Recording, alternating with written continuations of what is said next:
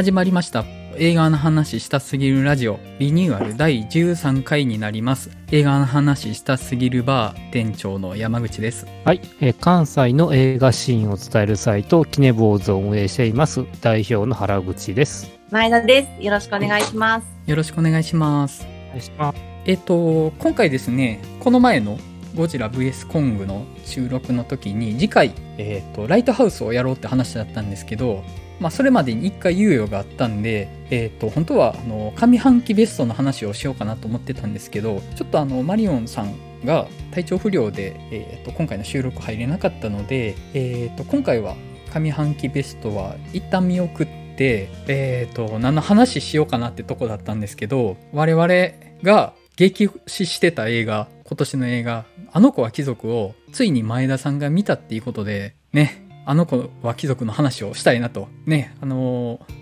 僕と原口さんとマリオンさん、まあ、みんな激推ししてた作品でしたよね、はい。うん、ちょっと言っとくと僕の上半期ベストなんですよ。あの子は貴族が。いや本当によくってちょっとまあタイミングあれば遅れてでも話したいなぐらいには思ってたので、まあ、いい機会なのかなと思いまして今日あの子は貴族について話していけたらなと思いますはい。はい。あの子は貴族の話入る前に皆さんの近況をちょっと聞いておいていいですか？ラグさんいかがですか？えっ、と、ぼちぼちと死者も言ってて、そう、ちょうど昨日、ちょっと下半期期待の作品の死者を見てきまして、はい。ドライブ・マイ・カーをちょっと見てきました。ドライブ・マイ・カ熊口ー竜介君、あー熊口竜介監はいはいはい督、村上春樹原作、主演西島さんとか。いやー、時間が経つほどにしみじみといい作品だなっていうのが伝わってきてるんで、また皆さんで見れたらなと思っております。はいちょっと覚えておきましょう。はい。前田さんはいかが過ごされてますか？私は、あの、みんなでゴジラを見に行った次の日に、もう一回ゴジラを見に行くという、アポムーブをかましてしまいましたね。吹き替えの方ですか？いや、吹き替えじゃないです。まだ字幕で見て、で、本当は IMAX で見たかったんですけど、IMAX が 3D しかないってことを知らなくて、ああなるほどでちょっと 3D がすごい苦手なんで、うんうんちょっと悩んだ末、あの、スクリーンはそんなに大きくないんですけど、三々でちょっといい音で見ようかなっていう。ああ三々劇場行ったんですねはい。モータルコンバットの T シャツ着てゴジラ見に行きました。もうなんかそのゴジラ VS コング自体もう大きいモータルコンバットみたいなもんですもんねあ IQ 低いコンボ。そう、IQ 低いコンボで行きますね。いやいいいいですね音どうでした？あ、音良かったです、めっちゃ。そうですね。でもやっぱりあの作品、縦、縦が欲しいなっていう気持ちはですよねやっぱあるんで、うんちょっと3回目行っちゃうかもしれないですね。IMAX のね高さがね欲しいですよねやっぱりそのうん横の広がりというよりは、うん、あのそのゴジラ VS コング会まあこの前公開したんですけど4人ともテンションおかしいなと思って本当に まあそのし収録がね。要は初めての対面収録で結構その勢いがちょっとあのリモート収録だと結構距離測りながらみたいなとこあるなと思って相手の喋り待ってみたいな感じあるけどその割ともう そのかぶせてかぶせてみたいな あの食い切りにみんな喋るし見て1時間後ぐらいなんですよね収録始めたのがほんとテンションおかしかったんですよ全員、あ、そうやな。譲らいないもんな、本当に。うん、え？好き勝手笑うし。こういうテンションの番組やったっけ？と思って、本当自分たち、自分で思って。いや、なんか、あの、自分的には、なんかなかなかはい。あ、すいません、すいません。はい。ないかいなかその4人で映画見るっていううん。ことって大人になってなかなかないじゃないですか。そうですね。なんかそういう体験も含めて、なんかこう、青春って感じでしたね。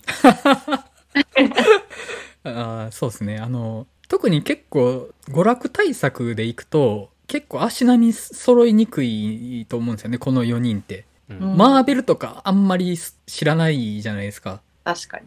うん、でなんかちゃんとその過去作の文脈とか拾えてってなるとゴジラってほぼベストだったんじゃないかなと思って、う。うんん、なんかこの熱量割と次に発揮できるのなかなかないんじゃないかなと思って。あの奇跡の回ね。はい、僕的には奇跡の回だと思ってるんですけど。自分で聞いて笑ってますからね。あのいやこの人たちテンションおかしいわと思って。えっと僕はあの全然映画見れてないんですけどちょっとあの前の回で喋ったことで反省があって、ランの回で、うん。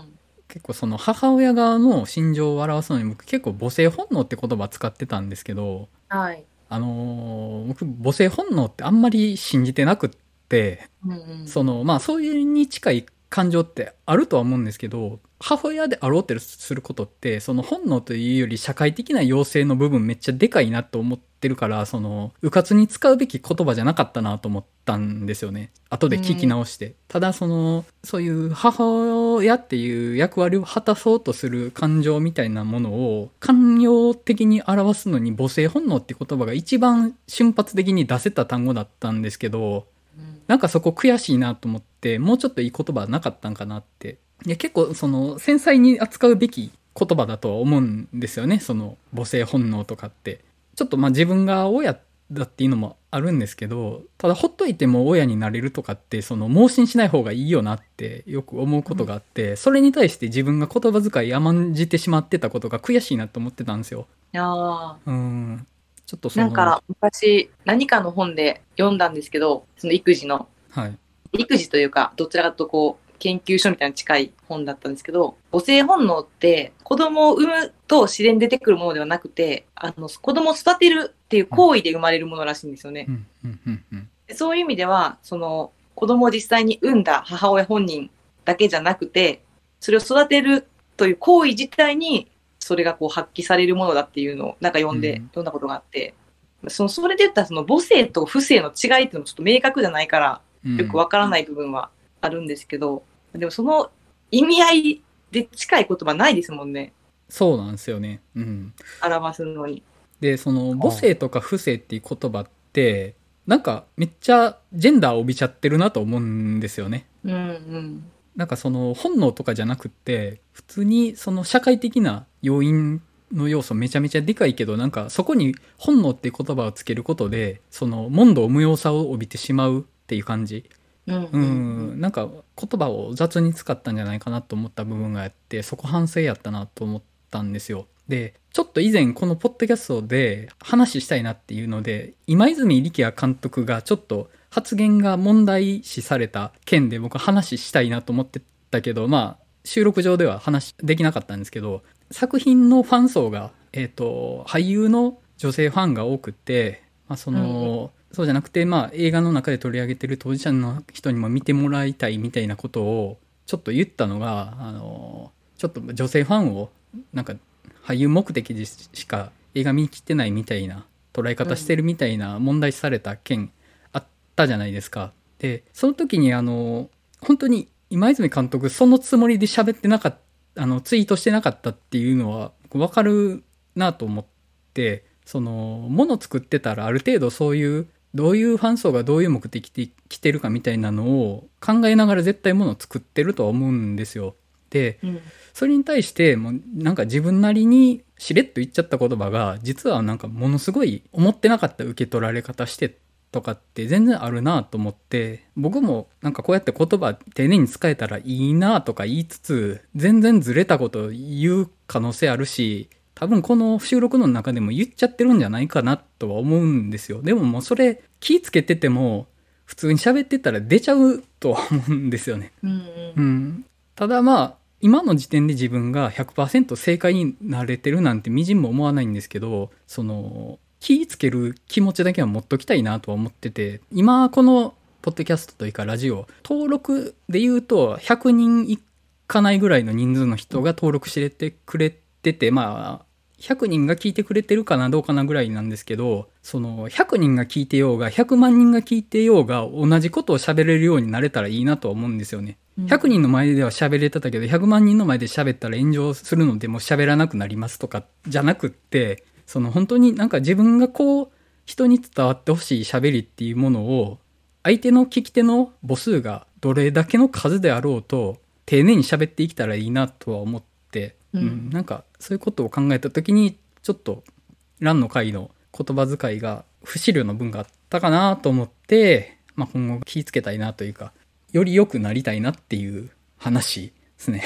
はい。っていう感じの話やったんですけど、ちょっとめんどくさかったですか、いやいや、めっちゃ大事なことだと思います。はい。まあ、あの、なんかね、その、少人数だから雑なこと言っていいですよね、みたいな感じにはなりたくなくって、はい。まあ、あの、ね、たとえ聞いてる人が少人数であろうと、丁寧に聞いてもらえるようなラジオは目指していきたいかなとは思ってます。っていう話でした。すいません、なんか。まあうん、その分今日の作品は丁寧にいきたいですね。そうですね。ちょっとテーマ的にも、うん、あの、つながる部分が、そのいきますね。はい、母性本能っていう言葉安易に使っちゃダメだよねっていうのとつながりあるかなとは思いますね。うん。はい。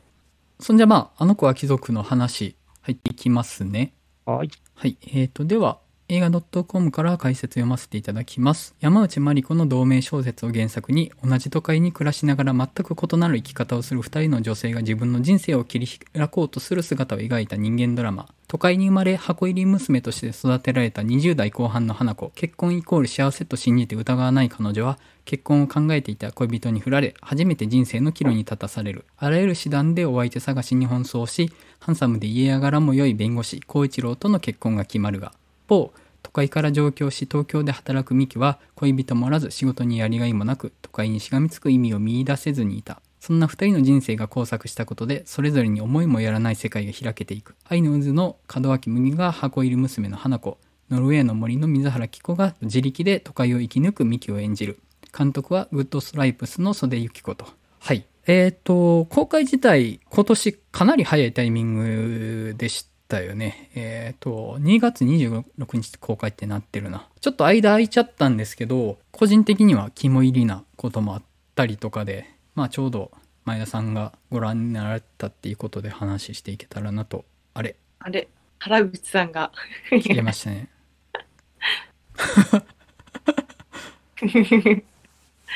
急に消える。前触れもなく。今日はプレデターなんです。よ。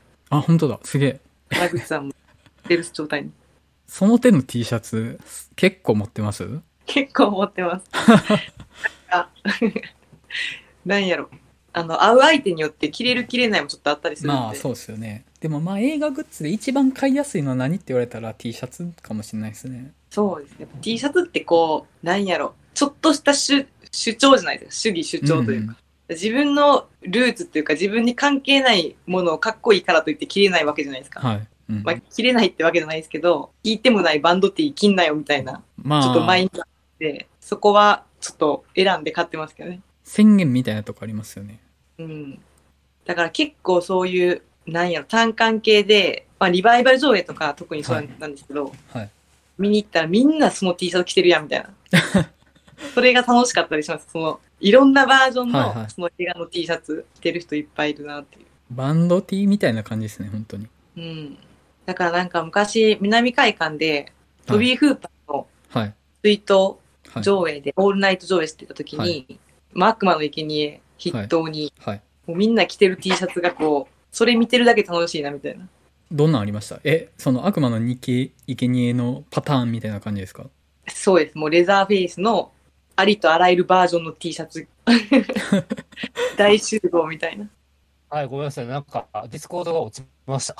なんか不安定ですねなんでやろ、うんなんかね、そう、解説読んでる途中、一方あたりから、とりあえず、うんか解説の次から、なんか話されてました？いやあの待ってましたはい。じゃあ、改めてすいません。はい一番最近見た前田さんの感想から聞いてもいいです？はい。えっと、当初予告とかを見て思ってた映画とちょっとだけ思ってた映画と違うなっていう部分はあったんですけど、私最初、あの、門脇麦ちゃんが、こう、都会でバリバリ働く水原希子ちゃんに憧れるみたいなうん映画だと思ってたんですよね。なので、門脇麦ちゃんが田舎から出てきた子だと思ってたんで、あ、全然そんな話じゃないんだなっていううんうんところで、あの、意外だったんですけど、結構その、この映画って、まあ女性の話でもありながら、こう、コミュニティの中で、そこからこう、はみ出してしまう人たちの話だと思ってるんですよね。うんうんコミュニティごとに普通っていうものがあって、その普通からはみ出した人の生きづらさを描いているなという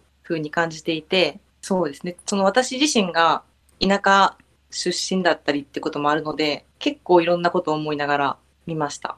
ここにいるメンバー全員田舎出身ですよね。あの、僕と原口さん淡路島出身だし、はい前田さんは高知県、高知県ですもんね。で、ちょっとまあその、今大阪には住んでるわけですけど、ちょっとその、なんて言ったらいいのかな。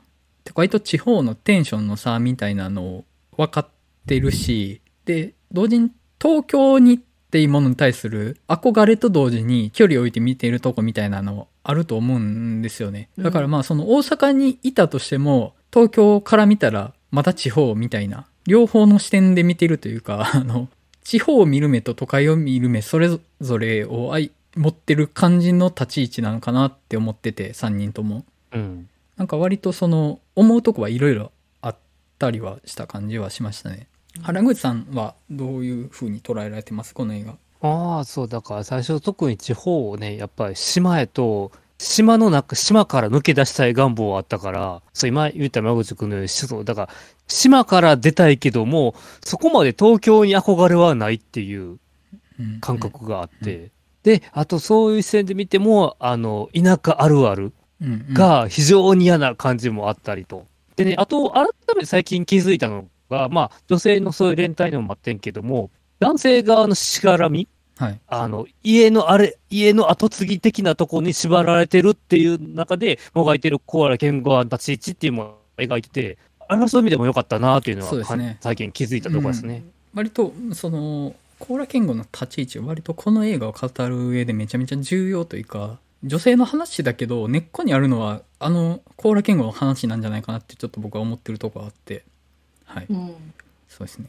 えっと、僕自身はですね、ちょっと本当に2021年の今見れてよかったなって思えた映画で、本当に今作られるべき、で、今見られるべき映画だなと思ってるんですね。で、えっと、その、みんないろんなものを対立概念で語りたがると思うんですよね。例えば男と女であるとか、上流と下層であるとか、都会と地方であるとかっていうものを対立概念で語って、で、その間で分断であるとか、相互憎悪みたいなものを煽りたがってると思うんですよ。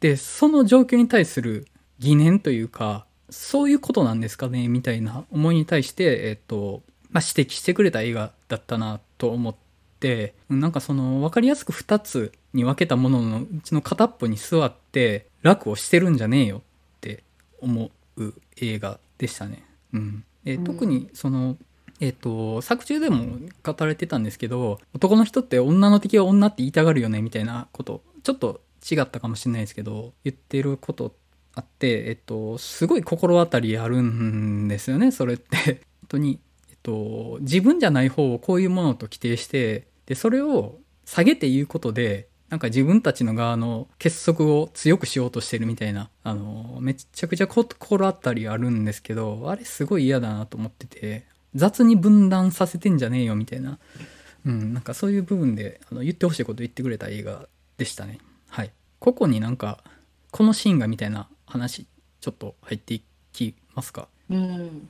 はい。まず、配役、絶妙だったかなと思って、えっと、その、上流の側の女性が門脇麦で、一般庶民の側が水原希子っていう配役はもう僕絶妙だと思って、逆ではなかったなと思うんですよ。多分ね、あの、逆でも成立したのかな。うん、そう、だから水原さんがとかモデル出身やからさ、高い人っていうのも、ありっちゃありだろうけど、うん、あえてね、こうしてるっていうのが。うんうん、そうですね。うん。なんかあの、やっぱ、水原希子は雑草感があるというか、うん。うん、凛としてるけど、その、なんか自分でそうあろうとしてる意志みたいなのを感じるんですよね。なんかそこがその合ってたかなというか逆にその門脇麦は、えっと、バレエやってたんですよね確か。えー、所作というか佇まいの品の良さっていうと言葉良くないかもしれないですけどその上流の生まれっていうのを表現するのに多分その辺りのスキルも生きてたんじゃないかなとは思ってうん。うん、あとはもう甲羅健吾ですね。最高。甲羅健吾最高本当に。何 何なんでしょうね、その軽薄さと、その軽薄さに対する自覚があって、そこに対するちょっとその劣等感を持ってる感じが伝わってくるところがすごい良くて、うん、うん、すごい自重してるんですよね、自分の立ち位置を。なんか上手に生きてる風に立ち振る舞ってるけど、全部引かれたレールですよっていうのを自分で言えちゃう。うん。そこをその気づけてしまう程度には賢いところがすごい悲しいなって思いながら見ててだからすごい家柄もいいしその一般的には持ってる側だと思うんですけどいやなんかもう何もみんなと何も変わんないしむしろ可能性としては持たざる側だよねっていう感じ。うんうん。いやその上流だからあのああそこ金持ちだからって言ってその自分と分けちゃってるけどみんな同じく等しく息苦しい中で生きてるよねっていうのをちゃんと言ってくれるのはこの映画のすごいいいところだなと思ってるんですよね。なんかいきなりちょっと最後の方のシーンになっちゃうんですけど、はい。はいなん。か一番、まあ、グッときたのが、門脇麦ちゃんと甲羅健吾さんがこう、ベランダで、はい。そう門脇麦ちゃんが何でも言ってほしいっていうのを言ったときに、なんていうんですかね、この、ちょっと具体的なセリフ忘れちゃったんですけど、うーん、そう、なんて、なんて言ってたかな。結婚してくれただけでいいみたいな感じちゃいましたっけ？違ったかな？そういう話の中で、なんかその自分が徐々に選挙活動にはい。まあ、政治家になるように向かっていることを、そう、うんなんていうのかな、そうなるようになってるだけというか、うん。それ、僕と結婚した君と同じだよっていううん。セリフが、うんなんかすごい、あそこできっとその、門脇麦ちゃんも、すごい傷ついたと思うし、うん反面、すごく気づかされてたんだろうなとうん思ったんですよね。自分の生き方の、うん自分が何に苦しんでるのかっていうことを、その彼の一言で気づかされたからこそ、なんていうのかな、憎むことはなかったと思うんですよね。うん。ここに対してお互いの生きづらさを、こう、初めて共有できたシーンというか、うん。全然それまで心が通ってないって感じたのに、こう心が通う瞬間が、もうそんな悲しいセリフだったっていうのが、結構グッときましたね、あのシーン。うんあの結構本作でその人生のターニングポイントになる存在えっとまあその花子えっと門脇麦にとってのその甲羅健吾孝一郎とその水原希子のえっと三木でしたっけ？でうん。別で生きていくことで最終的に互いにリスペクトし合ってるみたいな感じになっていくのが僕すごいいいなと思ってうん。あのその花子とミキって結局2回ぐらいしか会ってないですよね確かあれうん。うんうん。そのそうです。えっ、と要は花子と孝一郎が結婚するってなってでその中でいやどうもなんて言ったらいいんだろう愛人で合ってるのかなあの立ち位置はうーんまあ、浮気相手という浮か、気相手というかまあ遊び相手ですよねうんがいるっていうことが分かってじゃあもう会おうってなるまああそこの展開もすげえ展開やなと思ったんですけどね、うんあのあ石橋静香のとこね。はい。ホテルのラウンジで顔合わせすると。で、まあ、そこでなんか、まあ互いにギャーギャー言わないのがすごい良かったんですよね、ああそこで。だからもう、泥棒猫みたいな感じでなるって。で、正直そういうのを想像するのってたやすくって、ここが今、いわゆるその女の敵は女って言いたがる構造になっちゃうと思うんですね、それをやってたら。そうじゃなくて、いやもうなんか、なんだろう、落ち着いて話できてるのが、いや、その女の敵は女とか、そんな単純明快な構造じゃないんですよ、と。うんちゃんと状況を把握して、いやもうなんかそれぞれの事情があってっていうのを、おもんぱかる資料がみんなあるんですよっていうのを言ってくれてるのが、すごい良かったなと思って、うん。うん。で、その、ラウンジで会った後って結局その、花子とミキって全然合わないんですよね。で、この映画というか、この話って、あの二人の出会いが、その、ターニングポイントになってっていう感じの、そのあの二人の関係性こそ重要なものとして描いてる話なのに、ほとんど一緒にいないんですよね。2回会うぐらい。で、しかも2回目は偶然道で会っただけ。はい。うん、なんですけどそこでそのいやそれでも互いに立場は違うけど同じだよねって言って共感し合って離れて生きているけれども花子にとってそのミキの存在ってものすごい人生の大きい礎になると思うんですよね。大して会ったこともないしおそらくあの後二度と会わないとは思うんですけどなんかその感じでなんだったらミキの側からしたらもう記憶にそんなに残んない人ぐらいの勢いじゃないですか。うん。昔付き合ってた、まあ昔遊んでた男の結婚相手っていうことで記憶からも薄れていっちゃうぐらいの立ち位置なんだけど、それでもなんかその人生の重要な1ポイントにはなってるのかなっていう、そのなんか重さとか大きさだけがその人生の大切さじゃないよねみたいな感じがあるなと思って、すごいその好ましい関係性として僕は見てたんですよね、あの二人を。う。うん、であともその花子と小一郎門脇麦と高良健吾の関係ですよね最後がどこに行くかっていうこの2人の関係こそもうこの映画の最重要ポイントかなと思って結局まあその門脇麦は離婚してで自分で友人のバイオリンでしたっけ？はい。バイオリニストの友人のマネージャーをやると。で、その友人もものすごい売れてるバイオリニストとかじゃなくて、割と地方のホール営業とかしてる、ぼちぼちの立ち位置ですよね。うんの、まあ、マネージャーやってると。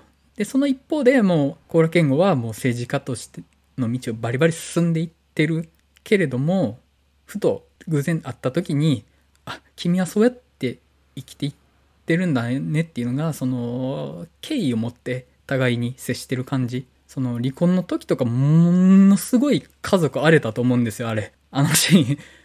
うんうん。まあね、あの、ビンタ。夫側の義母からビンタされるっていう地獄のようなシーンが ありましたけど、それを乗り越えてでも、結果的にあの二人は、その、互いに敬意を持って生きられてると。特にその、コーラ健吾の側からしたら、花子が自立して生きていこうとしてることがものすごい救いになってると思うんですよね、あそこ。うん俺はもうレールに乗って生きていくことしかできなかったけれども花子は俺が今から縛られていこうとしている鎖から離れて自分の足で立って生きていこうとしてくれてると。で俺はもうこの先がんじがらめになっていくけれども俺と一瞬だけ一緒にいてくれた花子が自由に生きていけるんだったらそれは救いやっていうふうに思っているように見えたシーンがたまらなく好きで そういうことに期待しながら生きていきたいなって思うんですよね。その自分と違う人間が、でも自分はそうは生きられてないけれども、自分と違う生き方をしてくれてる人間がいると思えることが救いって、僕すごい大事な考え方なんじゃないかなと思ってて、めっちゃくちゃ好きなんです、あそこ。本当に。うん いや、うん。その、女同士の話だけに終わってないとこが、この映画のすごい長所だなとは思ってますね。なんか私この作品で男女関係の描き方もすごく好きで、はい。その、三原希子と高良健吾の関係性っていうのを、うん。もう変にドロドロしたものに描いてないというか、うん、男女の関係って単純な恋愛関係であったり、そんなドロドロした関係であったり、極端にこう、冷めた関係であったりっていうことだけじゃないはずなんですね、本当は。うんうんもうたくさんのなんかこう、言葉にならない関係性っていうのがあるっていうのをさらっと描けてたなと思っていて、で、それこそその、高良健吾と水原希子ってお互いが、お互いに持ってないものをこう持ってる人種であって、決して結ばれることはできないってことをお互いに分かっていながら、こう人間的に惹かれ合う部分。で特にその高良健吾は、なんて言うんですかね。高良健吾の方が、そこに対してこう、救いを求めてた部分もあったんじゃないかなとうんうん思っていて、で、その、水原希子と門脇麦がこの対面するシーンでも、それぞれ、なんて言うんですかね、高良健吾のことを一部分、一部分というか、わからない部分があるんですよね、きっと。うん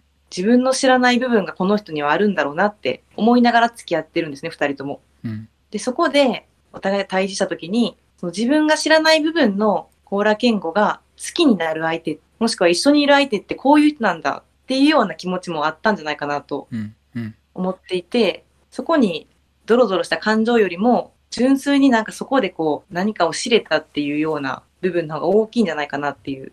なんかその辺の男女関係の描き方が、あの、すごい好きでしたね。変にこう、変なドラマチックさをつけてないというか。うん。うん。その、男と女、ドロドロ、女同士、ドロドロみたいなのを、みんな見たいんでしょ？見せないっすよ、みたいな。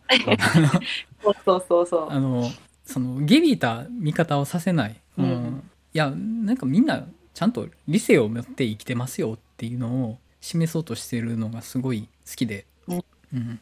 いや、いいんですよ、本当に。私一方で、なんかこの映画で、なんて言うんですかね。私の中で最後まで思ってたのが、結局、田舎ってね、はい。まあ、田舎からしたら例えば大阪とかも都会だと思ってるんですけど、はい。一番何が違うかって、やっぱり圧倒的にその普通の大きさが違うんですよね。大きさというか数が。うん。田舎にある普通っていうものって、なんかすごくこう、うん、逃げられないうん。ような感覚があって、うんその点都会ってどこかには自分と同じような人がいるんじゃないかとか、うん。そういうふうにやっぱり思わせてくれるうん。懐の深さっていうのがあって、うん。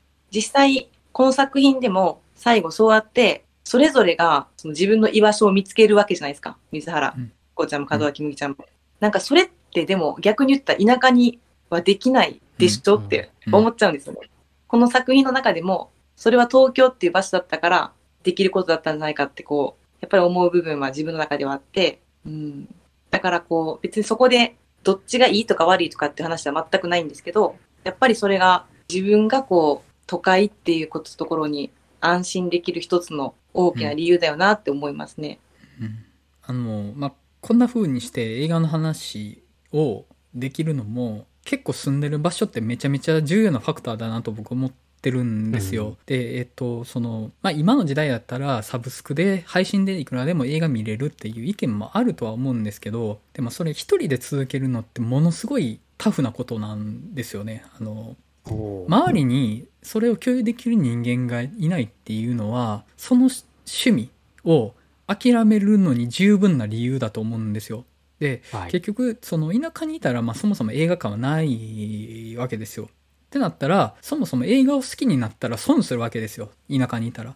うんおーだったら、えっと、田舎にいたら映画なんて好きにならない方がいいって意識的にか無意識的にかなっていくと思うんですよね。でそうなったら田舎で、ね、何ができるってなったら、えっと、本当にそのパチンコとか車とかその元々あるもので満足するようになっていくはずなんですよ。うんちょっと極論言ってますけどね。で結局、その、共有できる人間を見つけるためには、まずそもそも、えっと、土壌があることと、人間の母数がいることっていうのが必要になってきてしまうとは思うんですよね。で、もちろん僕今言ってることは極論だし、その、地方で映画ファンとして、その、謳歌されてる方もたくさん知ってるし、それは可能なんですけど、やっぱその人たちは強いですよ。そこまでの強い自己を持って生きられる人ってみんながそうじゃないんですよね。やっぱりどっかで折れるちゃうんですよ。その、やっぱそこはね、都会はね、救いにはなるとこだとは思うんですよね。母数が大きいし、その、環境の種類が多いので、うんなんかあの、乾いた土地では生きていけない人間が湿った水たまりを見つけることができたりはするんですよ、都会ならば。うんでこれはすごい大きいことだなとは思いますね。まあもちろんそれゆえの大変さはあるんですけどね。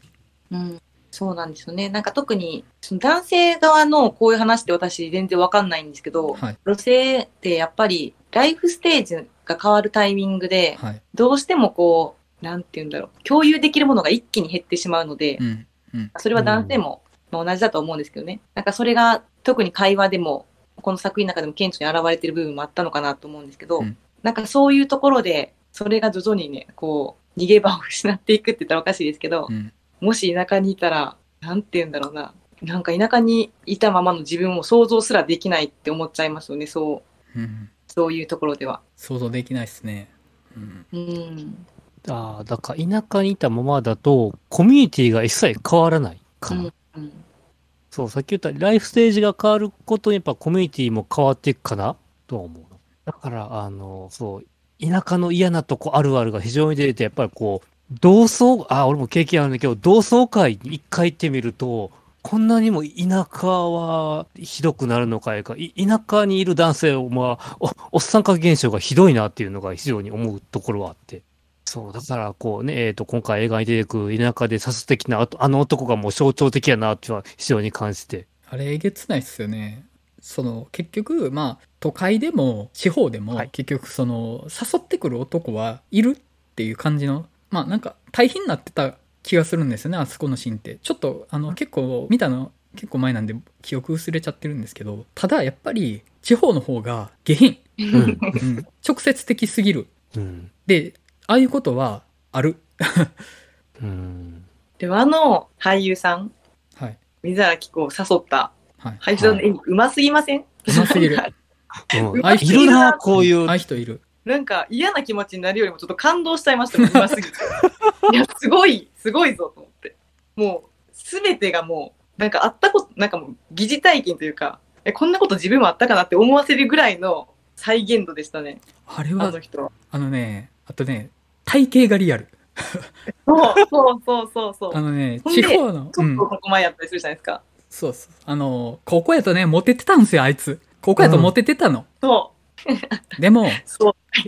酒ばっか飲んで、太っちゃったの。でも、イケイケな性格は変わってないから、高校時代の俺、イケてたじゃん。行こうぜ、みたいな感じ出しちゃうの。わかるあの、ああいうやつはいる。うん知ってる。あ、し知ら、知らないけど、あの、いることはたやすく想像できる。それがね、嫌で嫌で。あの、じゃあまあその都会の側のああいう男がそんなまともかって言われたら結局、その、表面上を取り繕えてるだけで、根っこはね、クソクソ、クソなんですよ。ただ、あの、表面上でも取り繕えてるかどうかっていうのは非常に大きな問題ですよね。いや、本当あのセリフとか、だから私、あの、後からその、監督だったり、まあ、原作者の方は女性っていうのを、まあ、知ったんですけど、まあ、それは女性だろうなって思う、うん。思うんですよね。なんか、女性じゃないときっとあのセリフってうん。出てこないんじゃないかなって、あの男性のうん。セリフとかって、うんなんだろう、既視感がすごいというか、どこで、その場にどこで自分はそんな既視感を体得したんだと思うんですけど、なんかあの本当にシーンはね、すごい印象的ですよね。あだから、えっ、と、監督も、あの、原作山内舞子さんも地方出身者やねん、だから。うん。その分分かって反映してるんやろんな、今。そう、山内まりこさんの、あの、過去の映画化された作品、やっぱ地方のそういうとこ描いてて。う。うんん。うん。普通に結婚してるよっていう感じ。で子供もいるよみたいな。あの感じがそうですね。あの堂々さが。うん。でそれをキコちゃんがそんなやつよくいるよって言い言い捨てるところも面白かったですね。そうよくいるんやって思いました。ねあの、女の人だからこそかけたセリフっていうのはそうなんだろうなって。多分男の側は自覚なしにあの言葉を出せるんですよね。うんうんうん。なんかどういうつもりでその言葉放ってるとかなしに言えちゃうっていうのがあるなとは思って。で、結局それを言えるのって舐めてるからなんですよ。なんか、舐めてるからあんなこと言えるわけですよ。あの、本作で言うと、まあ、水原希子はもう超美人ですけど、うんなんだったら別に美人じゃなくても、ああいうこと言うわけですよ。舐めてるから。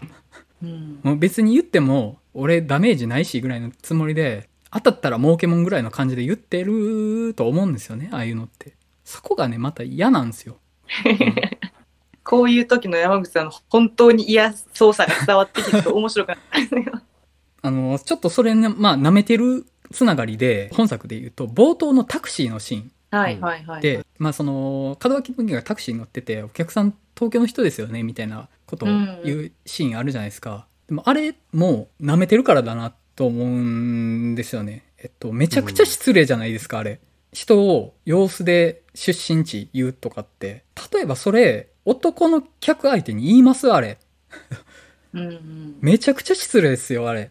でもそれを言えるのって結局、その、相手が女の人だからっていうのもあるし、だから、いいとこのでの箱入り娘感を見抜いたから、あれを言ってるわけですよ。うんうんこいつはもう一方的に言ったってもいいやつやって思って、思いついたこと言ってるわけですよ。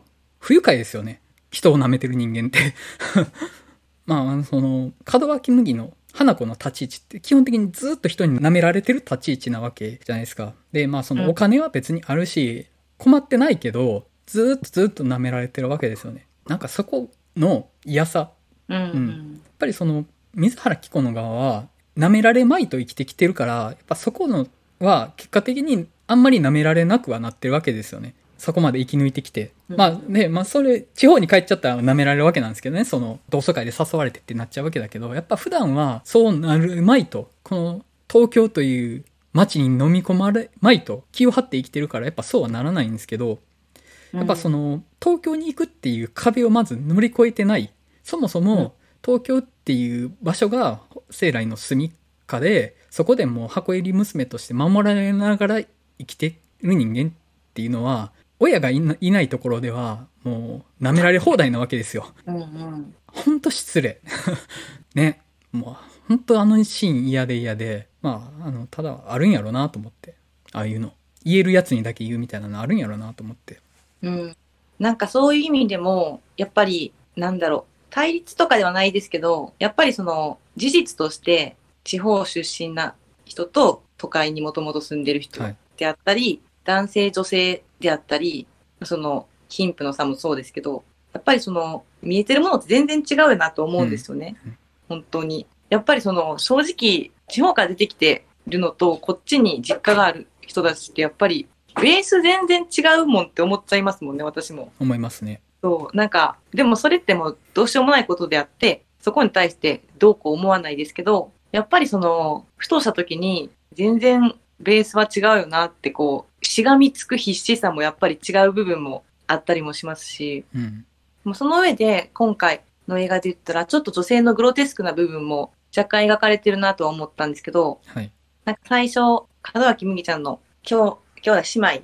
はい。家族で、はい。そうですね、それこそ冒頭、食事するシーンで、お姉ちゃん二人いましたよね？います。います。はい。お姉ちゃんですそうですね。で、あの、みんな妹の結婚を心配してるという中で、まあ、いろんな人を勧めてくるわけじゃないですか。で、その中で、もちろん家柄がね、あるので、もうある程度、こう、いいスペックの人しかこう、来ないようにはなってるんでしょうけどう、ん。例えば医者でこうお見合いしなきゃいけないなんて、はい。絶対になんかこう人間性に問題があるみたいな、ありましたね。はい、こと言う部分だったりとか、まあ、実際に来た人が、こう、まあ、ストーリーの都合上なんでしょうけど、見るからにこう、ちょっといけてない感じであって、でもその人も、うん、こんなこと言ったらちょっと語弊あるかもしれないですけど、その時点でもう、その人の内面を見る気がない、まあまあまないわけじゃないですか。で、そこに、コーラキングが来るわけじゃないですか。あ。はい。だからそういう意味では結局、門脇麦も途中まではコーラキングのことを見てなかったと思うんですよ。それをコーラキングも知ってるから、うん。うん心を開いてなかった部分もあると思うんですよね。うん。うん。こう本当に自分のことを見てくれてるわけじゃなくて、いろんな条件がすごく当てはまって、うん見た目も良くて、そんな俺が好きなんでしょっていう。うん。そんな女性のことを見下してるっていうような感じが、すごいあのキャラの中に感じる部分はあって、だからこそそれを抜きでこうフラットに付き合えてる水原希子は手放したくなかったんだろうなっていう気持ちもこうはうん。思ったりしましたね、結構。あれですよ。男友達の延長で付き合える女友達問題ですよ。これは。おお。問題なのか。問題です。まあ僕があの、街の上で書いて提唱した大問題ですよ、これは。大問題なんですか？いや、あの、そこに救いを求めるのはわかるんですけど、結局、その、男友達の延長で付き合えるっていうのは、女性的なものを舐めてるからそうなるわけですよ。まあ、そこれが、その男と女の分断なわけじゃないですか。え、ちょっとわかんないです。あ、ごめんなさい。飛躍しました。うんあ、結局、その、えっと、要は、男性的なものと女性的なもの。で、とこの本作の、えっと、コーラ健吾は、えっと、まあ、その、家父長制的な、まあ、が非常に強い旧家の、あの、メーカーで育って、まあ、その、イズムに染まってるわけですよね。うんうんただ、まあそこに縛られていく自分っていうものは、ちょっと相対的には見ちゃってるけど、その価値観としては、そっち側なわけですよ。うんうんうん。だからもうその女なんてものは男についてくるもんやと思ってるわけですよね。ただ、そういう女としか付き合わないのはつまんないと思ってるから、うんうん、軽いノリで付き合える女の人が欲しいわけですよ。はい。で、そういうものを手元に置いときたいわけですよね。うんうん。でも結局は手元に置いときたいなんですよ。うん。対等ではないんですよね、やっぱり。そこがまああの、いや、そういうとこがあるなと思って、そういう、そういう男の人いるよなと思って。うんうん。まあ、ただ、そういう価値観の中で生きてる高麗言語が、ちょっとだけ変わるっていうのが本作のすごいいいところではあるんですけどね。う。うんうんん え、なんで？な、うん。なん？そうはい。面白い。いや、なんか、私まあなんか自分自身が、そう女性代表として語る自信がゼロなんですけど、はい。結構、個人的に思うのは、うーん、女性もある意味、男性と変わらない部分はあるなとは思ってるんですよね。うん。はい。で、だからあんまりなんかその、結構、その私が本作でコーラキングに抱いてるイメージと結構違うなと思って、あ、僕が言ってることが。はい。それがちょっと思思ったんですけど、ちょっと、その、言葉にするにあたって、ちょっとずれたかもしれないです。僕が言おうとすることがもしかしたら。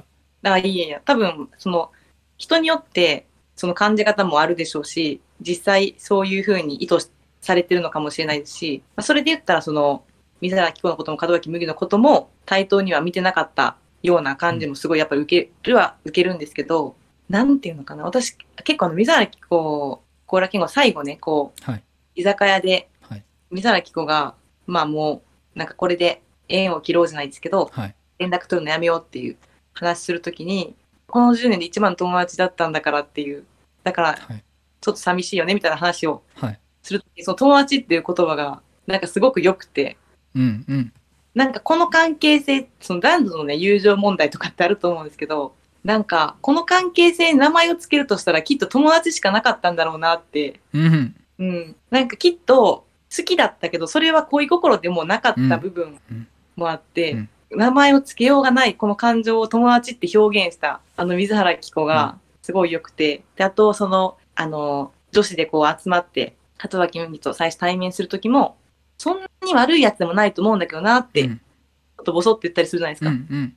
なんかそれってこう、うん、コーラ健吾のその、なんていうんですかね、こう人間として弱い部分を知ってるからうん。言えたセリフなんじゃないかなっていうふうに思っててうん、だからまあその無意識的にでもそれを見せることができた相手が水原希子だったんだなっていうのもうん思いますし、なんかね、その、そうですね。なるほど。だから結構そういうのがなんか、うんうんその二人の関係で結構好うんきでしたね、この作品では。うんそうですね。あのー間違ってました、僕。あのええいや、いや、いやえっと、コーラ健吾は確かに、あの、水原希子のことを舐めてはないなってちょっと思いました。えっと、水原希子の側からも、これだけコーラ健吾に少なくとも好感は持ってますよね。うんっていうのは、やっぱり、その、舐めてはなかったからだなって今ちょっと思って、多分その、えっと、あの大学、多分モデル、わ早稲田ですかね。モデル大学の。とか、慶応とかかな？慶応だったかなあ、慶応かな。あ、そうけど。えー要は、エスカレーター組がいて、その、金持ってるグループ、金持ちのグループがいて、みたいなのがあって、その中で、えっ、と、まあ、さらに、あの、水原希子、ミキか、は、家庭の経済事情で、もう大学を辞めざるを得なくなるわけじゃないですか。だから、まあ、その、いわゆる中流のところにも入れなかったわけですよね。うんその、大学を行かせてもらえるぐらいの経済状況でもなかったわけですよね、水原希子の家は。で、そうなった時に、多分大学時代の友達ってもう付き合えないとは思うんですよね。うんだからもう、大学に最後まで入れなかった子ってなっちゃうわけじゃないですか。うんで、そうなったけれども、キャバクラですかね。で、働いてる時に、まあ、コーラ健吾が来て、で、そこから、まあ、関係が始まるわけですけど、やっぱり、経済状況とかじゃなくて、普通に馬があったから一緒にいられたうんんだろうなと思うんですよね、あの二人は。そこは、うん、ごめんなさい。ちょっと僕、誇張して言っちゃいましたけど、舐めてはなかったですね。ただ、あのーちょっと所有うんしてるっていう気持ちもあったとは思うんですよね。その、水原希子のことを、コーラ健吾側からしたら。やっぱりそれはもう、性分としてそう思ってしまう風にうんうん育てられてきたし、そういう風に生きてきたとは思うんですよ。ただ、それでも馬があって純粋に一緒にいられるっていう側面もあったと思いますし、で、それに名前を付けるものが友達っていう名前しかなかったっていうのは、その通りだなと思いますね。うん。他に名付けられない何かだったのっていうのはすごくよくわかります。うん。なるほどなるほど。いや、なんか面白いですよね。うん。見たの結構前なんでね、細かいとこ忘れちゃってるんですけど、細かいとこも結構いろいろ意見やったんですけどね。の割には結構喋ってると ねあの、割と個人的なとこに踏み込んでるから喋れてるっていうのはありますよね。ど。その、地方感とか地方と都会の、その、に対する感じ方みたいな話に踏み込んでるからちょっと喋れてるけど、映画自体はちょっとぼんやりしてますね。あ、あと僕すごい好きなシーンがあって、あの、最後の方で、水原希子の部屋に行くシーンああ、はい。で、その門脇麦が水原希子の部屋の中をじっとり見るわけですよね。うんうん。で、まあ、それに対して水原希子が何て言ったかちょっと覚えてないんですけど、それに対して、えっと、自分のものしかないから、みたいなことを言ってたうん。んですよね。で、すごい端的に門脇麦というか花子の立ち位置を表している言葉だなと思って、結局、花子が持ってるものは全部自分のものじゃないんですよね。親のものであり、家のものでありっていううん状況。でそこで、うん、結局その自分のものが欲しいっていうのが根本だなっていうのを思って、その、花子の行動原理、それから先の行動原理の端的な表層だなと思うんですよ、あの言葉って。うん、自分のものが欲しいと。うんで、自分の仕事が欲しい。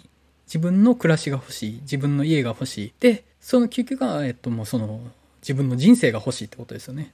うん、なんか、すごいよくって。で、その後、その、東京タワーを眺めながら、二人では、あの、アイスキャンディー食べるシーンも、私たち似てるね、みたいなことを、ち ょちょっともうセリフうろ覚えなんですけど、うんあの、うんうん。結局今までそのずっと対立してた概念がいくつもあって男と女とか、地方と都会とかあの上流と仮想とかをいやあそこでいや一緒だよねってそれぞれ苦労してるよねっていうことで一気にその相対化しちゃうというかうんあの全部開けるなと思ってそれがそれに気づくことで、うん、確かあれ面白い、あのシーン面白かったなと私も思ってて、そのセリフで、田舎も結局、田舎に残ってる人たちって、みんな親の人生トレースしてる人ばっかりだよってうん。うん言う。それが、そう、それがさ、その、あ、それがさ、それが、なんかこう、あなたの世界と似てるねっていう、いうん、ああそうでしたね。すごいね。そうそういうあれでした。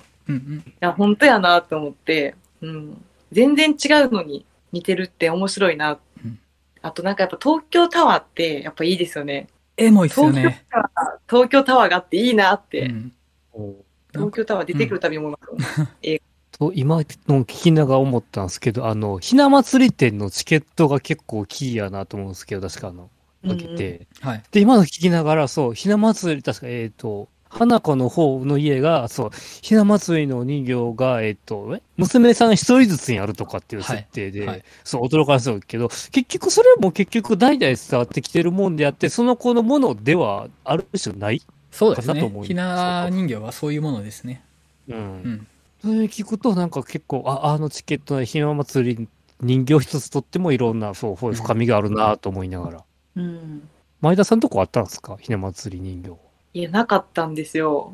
なんか、うち、そう、なくて、しかも、隣の家がめちゃめちゃでかい鯉のぼり毎年出してくれてたんで、むっちゃすぐ隣の家やったんで、もうそういうことでいいよね、みたいな。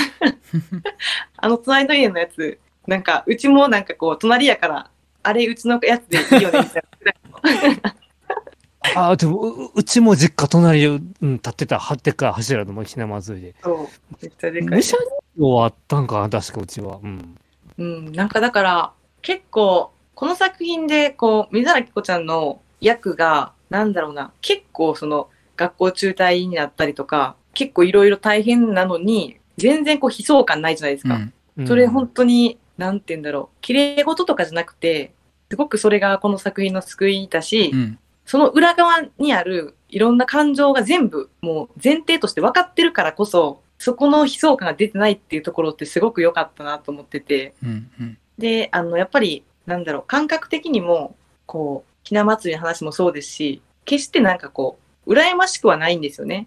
そういう話を聞いても。うん。その感覚っていうのは、本当に、もう私もそうですし、こう多くの人が、もう今ってそういう感覚に近いんじゃないかなと思うんですけど、なんかその、お金持ちはいいよねって、こう、ぼんやりうん。したイメージはあるものの、まあ、実際そういう話を聞いても、へえ、なんか変わってるねっていう、なんかあの、あの水原希子ちゃんのこう、セリフはすごいもうそのまま、なんだろう、そのままもう自分の、なんていうのかな、その立場でこう見れるというか、うんだからそういう意味ではちょっと古い、まあ、価値観に対して、もうそこに対するこう、脱却をしてる側としてこう見れている部分もあるのかなっていうのを思ってて、だってあのなんか、子供がいて離婚しても絶対に連れていけないみたいな話とかも、うん。もうなんかえげつないなと思って、うん。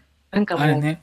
そう、妻とかだけじゃなくて、子供も物じゃないですけど、もう後取りっていう、なんていうんだろう。全部がそのポジションにはまっていく役割があるっていう感覚がなんかすごい怖い、怖いなとか思いながら見てたんですけど、でもちょっと前って、そんな裕福な家庭じゃなかったとしても、そういう価値観多分あったと思うんで、うんうん。今ってそう全然そういう価値観じゃないよねっていうところで、上流階級関係なく、そこの昔の価値観に対して、こうピンと来てないっていう感覚がありますよね。うん。水原希子ちゃんの役を通して見る、あの人たちっていうのに。あのーすごいですよね。あの上流側のあのやりとりというか、うん。お生まれが派手だからみたいなこと言ってるじゃないですか。すごくないですか？お生まれが派手みって。言い方すごいなと思って。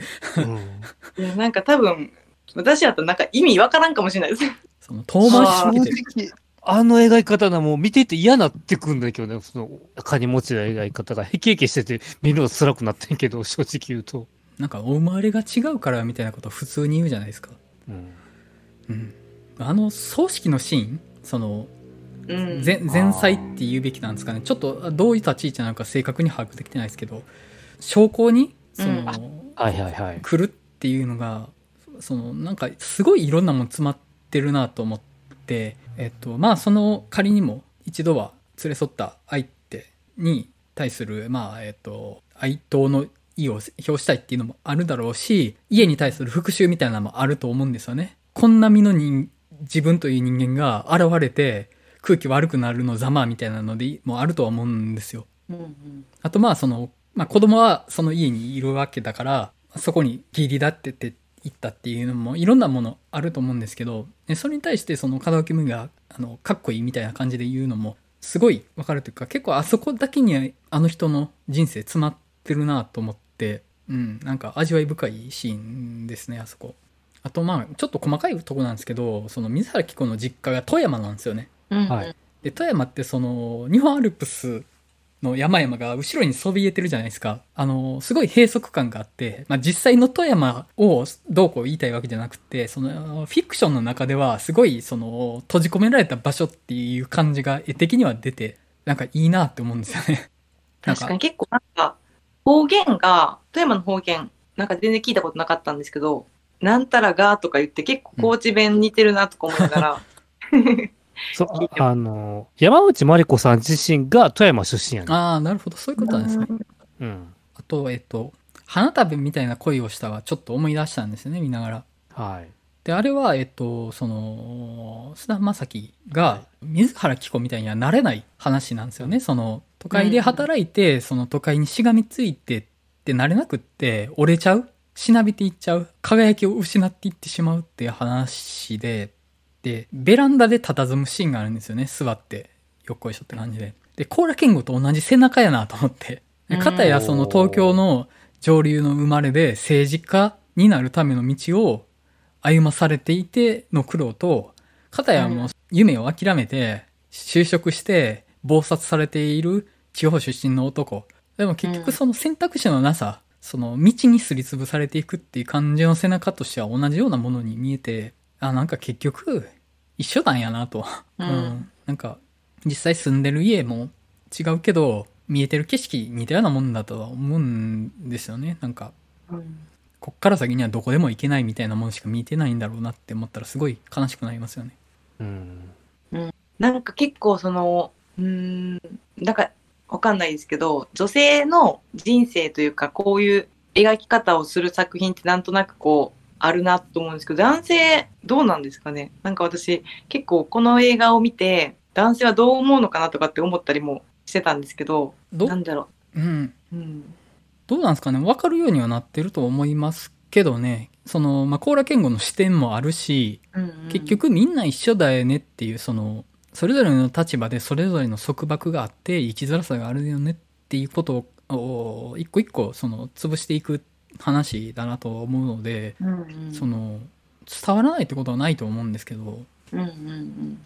でも結構見終わった後、なんか私、スッキリっていうよりかは、やっぱり、さっきも言いましたけど、結論、でもやっぱり都会じゃないと救われなかったんじゃないのって思っちゃう部分も正直ありました。ああ、まあそれはもう、ね、どこの水が合うかの話だと思うので、うん。うん。うん。なんか、なんかミキは、なんかこう、都会だからこそ生きる女性やなっていう感じがあるかな。うんそうですね。うん田舎の中では、おあの、うん、うまく生き、動く、生き生きれないか。うん。逆に門脇麦は田舎でも生きていけるというか、えっ、と、ちょっと言い方が難しいな。ちょっとした自立さえあれば、そこで生きていけるんだと思うんですよね。だから、うんうんその、やりたいことがあるわけではなくて、やりたくない生き方があるだけだと思うんですよ。うんうん、だからまあ、それが田舎だとしても、地方だとしても、そこで自分が自分の足で立って、自分の足で歩いて生きているって思えるのであれば、そこで生きていけるとは思うんですよね。で水原希子はやっぱやりたいことがある人間なのでで、それが地方でやれないのであれば、やっぱりそういう人は都会に出るべきだとは思うんですよ。うんうんうん。うん。ね。まあ、なんかその、地方と都会は、まあその、結局住んでる苦労は一緒だよねとは言いつつ、やっぱりその、それぞれの、そこでしか生きていけない人っていうのはいるんだろうなと思って、やっぱそこの違いっていうのはないわけじゃないとは思うので、うん、そこの違いは全部一緒っていうわけではないし、そういうふうには描いてたのかなとは、ちょっと僕的には思ってました。うんうん。うん。ですね。はい。なんかこう、脱線ありで話しちゃうんですけどね。はい。あの、峰なゆかさんってご存知ですか？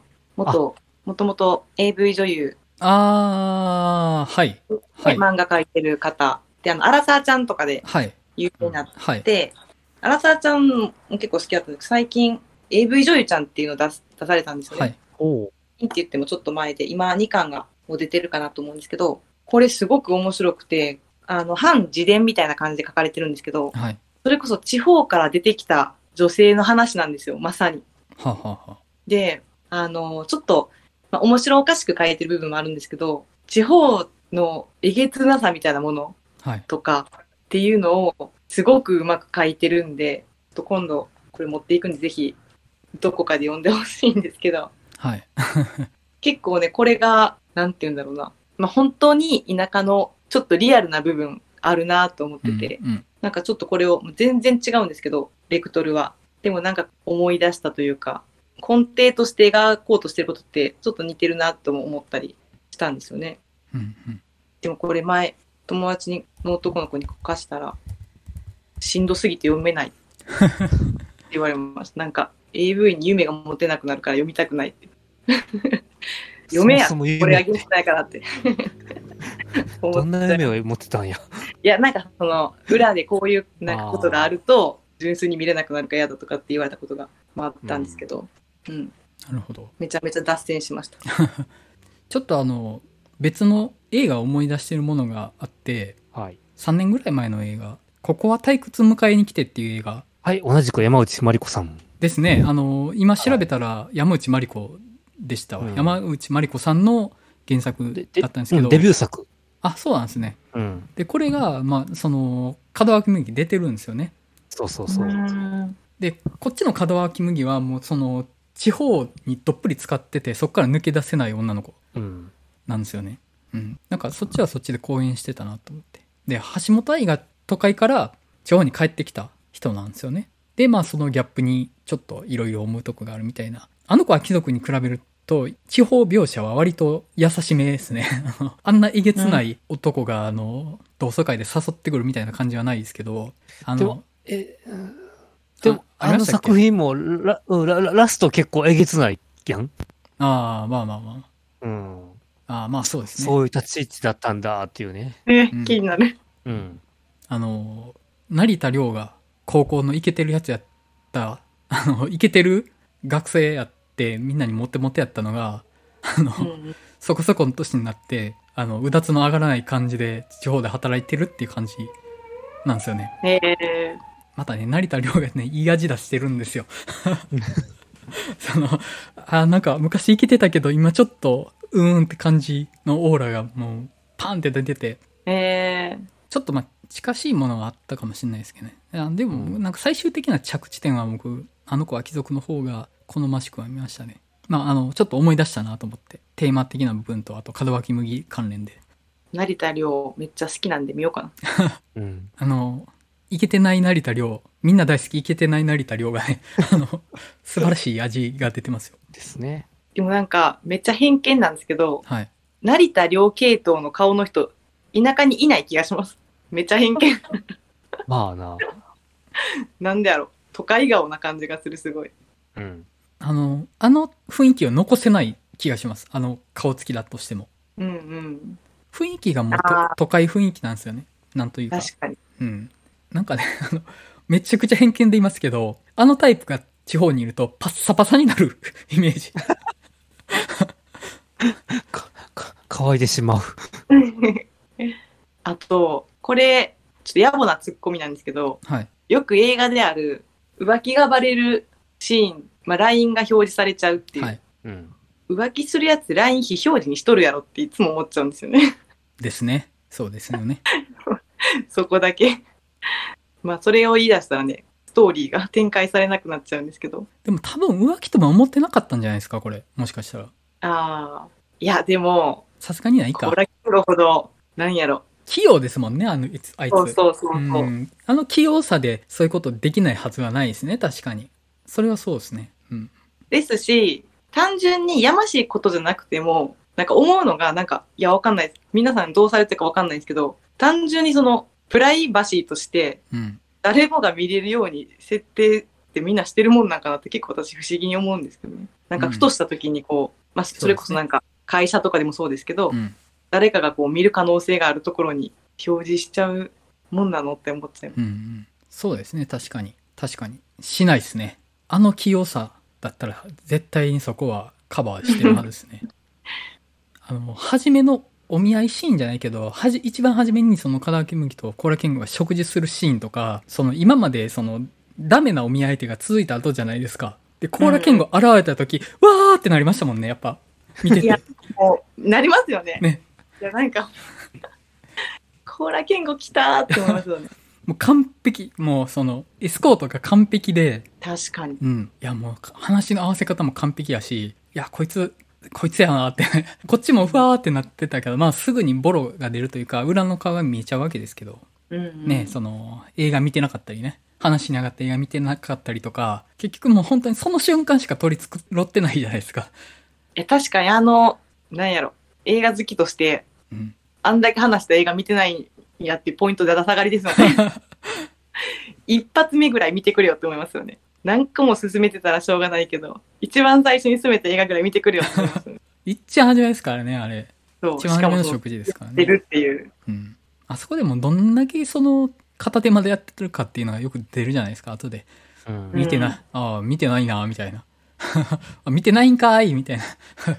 もうしょ、しょっぱながら片手間やったんかいみたいな、出ちゃって。うん。そっから先、その、もう二人の夫婦関係は終わるっていうことが決まってから、あの二人の絆はできるんですよね。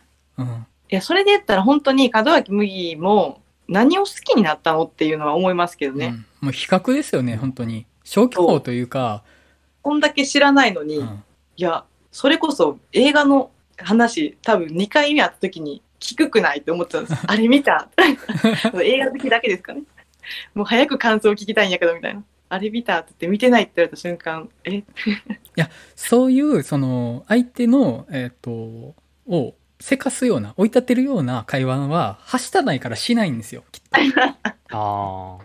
だから、その、もし見てなかったら、恥かかすじゃないですか。万が一でも。しかもその要は私はその映画の話がしたいっていう、その欲を出すのは、はしたないって思われるかもしれないから、耳映画の話、あの、我々はしたないですからね、映画の話しかしたくないから。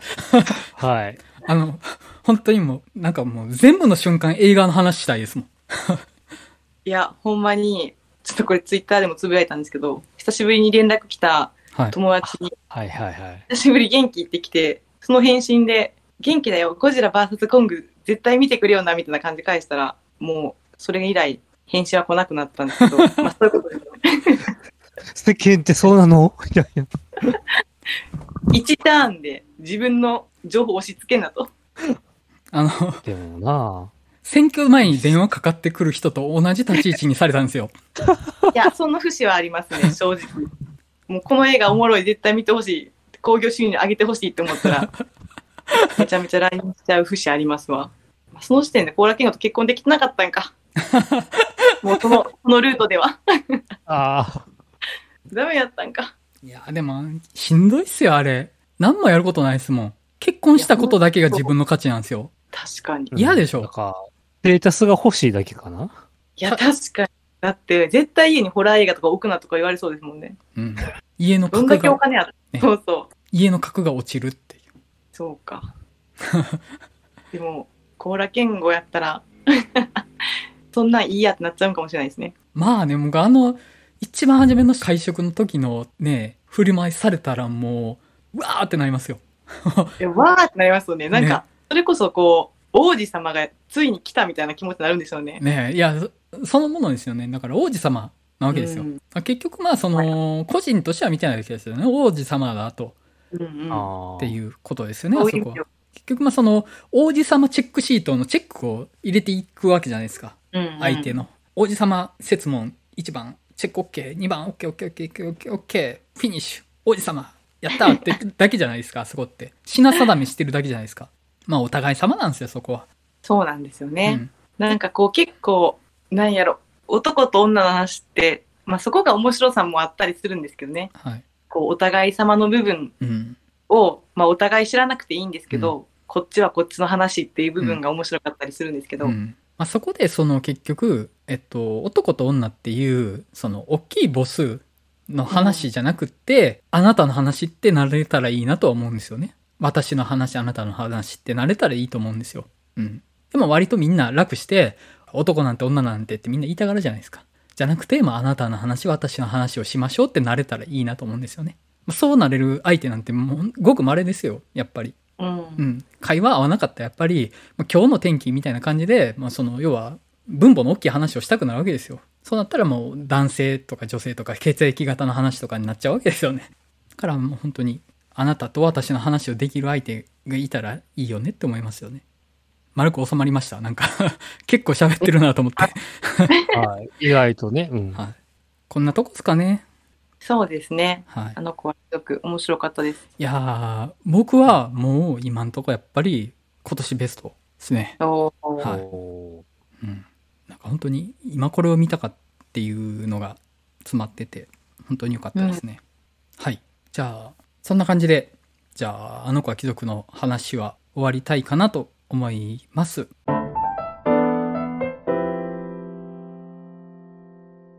はい。お知らせなんですけれどもこれまで月1回開催してましたえっ、と映画の話したすぎるバーなんですが7月の開催はちょっと今回は見送る形になります。えっ、と、次の開催が今のところ8月28日土曜日を予定してます。あのーオープン時間など今のところ全くちょっと未定なんですけれども、一旦日にちだけ8月28日開催予定をしてます。はい。ちょっとね、本当に緊急事態宣言とか万が一次出ちゃったりしたら、ちょっと時間がどうなるかもわかんないし、まあるいはもう日付が変わるっていう可能性もちょっと考えられるんですけれども、まあ、もし変更なければ、えっと8月28日遊びに来ていただけたらなと思います。はい。あのーこのラジオ聞いていただいている方7割ぐらい東京の方なので、あのえー なかなかこのお知らせが実際に活用される割合は非常に低いんですけど、やっぱりこういうところでね、東京と大阪の差が出ますよね。やっぱり東京、東京この野郎っていう。これだけ地方と東京の対立を、いや、そうじゃないよねって言ってきたのに最後に、あの東京この野郎で 終わっちゃうっていう。まあ、あの、まあ、その差があること前提でね、あの、それぞれのいいとこ探したらいいですよね。はい。あの、東京から遊びに来てもらってもいいんですよ。ほんまや。ぜひぜひ。はい。はい、えっそんなわと、かるんで。え、Apple Podcast だと、えっと、リスナーのエリアが見れるんですよ。えー。はい。で、7割ぐらい東京やったと思います。うーん。3割ぐらい大阪やったかな。ぐらいの、まあ、大雑把な計算でですけど、ですね。私たちはもし日本にゾンビが発生しても、はい。このラジオではい。生存報告をし続けることを誓います。なんかそんな映画あったかな？あれでしたっけ？えなんかありそうっすよね。なんかあったよな。でもなんかよくその映画、ゾンビ系って、そういうラジオとかで、うん、うん。こう、まあ音楽流し続けるとかありますよね。そうですね。ちょっとそれ夢なんで、はい。やりましょうね。はい。あ、ちょっとおまけのお知らせしていいですか？はい。えっと、映画の話したすぎるバーは7月やらないんですけど、それとは別でちょっと僕があの、島の映画屋さんっていう映画上映会活動をしてる方の、えっと、イベントがありまして、えっと、淡路島、兵庫県の淡路島にあるスモトオリオンっていう映画館で、えっと、ガールズパンツァーっていうアニメ映画の上映をやります。で、えっと、7月22日から8月1日まで、えっと、ガールズパンツァー最終章3話と最終章1話2話と劇場版の上映をやる予定してまして、これのうち、初日の7月22日木曜日は、総集編劇場版最終章1話2話3話っていう一挙上映をイベント形式でやる予定で、ちょっと僕が登壇して話しながら進行して上映するっていうイベント形式でやる予定なんですけど、まあさっきも言った通り、あの、東京の方がほとんどなので関係ないと思うんですけど、もし興味あるある方いらっしゃれば、万が一でも来ていただけたら嬉しいです。はい。っていう、一応、やってます報告みたいな感じですけどね。あのお知らせというか。はい。で、次回が、ライトハウスですかね。は楽しみですよ。い。いやー、見たんですけどね、何を思えばいいんだこれっていうのが最初思ったんですけどねあ、。そんな大変なやつ。うん。わあ、でも山口くんなら語ってくれるかなって。あのー僕をシネフィル扱いするのはやめてください。あの、あの僕はシネフィルになれなかった男なので、中途半端な半端者なんですよ、僕なんて。ちなみに、はい。上半期ベストはそのつ、どっかでやるんですか？どうしましょうかね。できればその翌週は、竜とそばかすの姫をやりたいなと思ってるんですけど、まあ、皆さんが見れない可能性もありますよね。うん。とちなみに、はい来週試写で見てきます。あ、そうなんですか？えあの、だから、公開前にの月、火、水でやりますって来てね。あ直前ですね。で今日したそう、ほんま直前は直前に来てさ、はいびっくりした。本当昨日来てんけど、案内が。あんまり宣伝効果なさそうですね、そのタイミングにやっても。うん。まあね。うん。まあ、この状況やしね、東京から緊急事態宣言出すとか言い出してるし、あ、そうや、そうや。そう、どうなんねん、おいおいって思いながら、き 映画業界止めるな、思いながら。そうですね。あの、上半期ベストあんまり遅くなってもおかしいですよね。うん。7月中にはやらんと。かな？どうします？であちょっとねあまライトハウスの話にちょっと苦労して、怖かったですねって言って、その、時間余ったから、あの、上半期ベストの話します。それも、一応怖かったですね、いう話でもないんだけどね。うん まあ、とりあえず、あの、まあ、ま、ま、マリオさんは体調もね、様子見ながら。はい。まあ、あの、うんライトハウス一旦そのつもりにしといて、はい。うんなんか上半期ベスト、なんか、皆さんせっかく考えてになると思うので、ちょっとなんかやりたいですけどね。なまあ、とりあえず、うん、映画館の状況とメンバーの体調状況、出席状況に合わせて。はい。もうライトハウスサクッと終わらすって手もありますけどね。いや、多分めっちゃ難しいですよ、喋るの。うん。まあ見てみないとわかんないですよね。うんなんか、全然どんな映画かも私分かってないんで。まあ、予告はね、大して出えへんからな、うんあの、作品のあれを。どっちかというと、ウィッチ絡ませて喋られる方がいいかもしれないですよね。うん。うん。ウィッチの方がまだまあ、あの、理解はしやすかったような、あの、見てないけど、ライトハウス。うんあの、なんか背景があるじゃないですか。ウィッチは。うん。ちゃんとその、宗教的な、まあ、ホラー映画的な文脈でも語れると思いますし、別に。一応、うんライトハウスはスリラーかな？その、オカルトじゃないですもんね。多分。多分、カウントじゃないです。はい。まあ、その上で、まあ、何を喋れるかですよ。だから、まあ、あのえーっとね、あ、あの、ちょっとだんだんおかしくなっていくか、ある種、あの、シャイニング的なノリではある。うん。でもまあ、シャイニングオカルトみたいなもんじゃないですか。うん。あ、うん。だったらいけるかな。あの、次回のポッドキャスト配信の時に、ライトハウスの回と上半期ベストの回が2つ同時に公開されたら、ライトハウスのことあんま喋れなかったんだなっていう風に判断してください。こいつら理解できなかったんだなって。あのライトハウスの回、ライトハウスの回15分ぐらいで終わってるの。でもね、あの、面白い映画ではあるね。ああ、なるほど。うん。うん、面白くは。はいうん。じゃあまあ、どう語るんやろうってね。そこはもう、あの、こねくり回しましょう。こねこねこねこねこねくり回して、そういう話じゃないんですけど、みたいなところまで行きましょう。だったら意外と時間いくぞ。いや、今回ね、最長ですよ。あ、ほんとあ、そうや。最長。めちゃめちゃ長い。え、あほんまですか？意外と。また3人でも。まあ、あの、個人的な話入っちゃいましたからね。そのだんだん。そうですよね。どうしてもこういう話ってこう、個人のはい思いみたいなの入っちゃいますよね。うん。そう、だから正直、うちの田舎はこうだったっていうのどこまで言おうか思いながらな。あんまりやりすぎるとね、あの、単に悪口言ってるだけになるから。そうやね。まあ、あの、ちょっと僕、ここ削った方がいいなってとこあったら削りますわ、はい、多分大丈夫やと思うけど、はい、なんか削られてる箇所があったらなんかあ良くないって判断されたんだなと思ってください。はい、はい、じゃあそんな感じで、えーと、映画の話したすぎるラジオ第13回「あの子は貴族」の回を終わりたいと思います。それではまたお会いしましょう。さよなら。さよなら。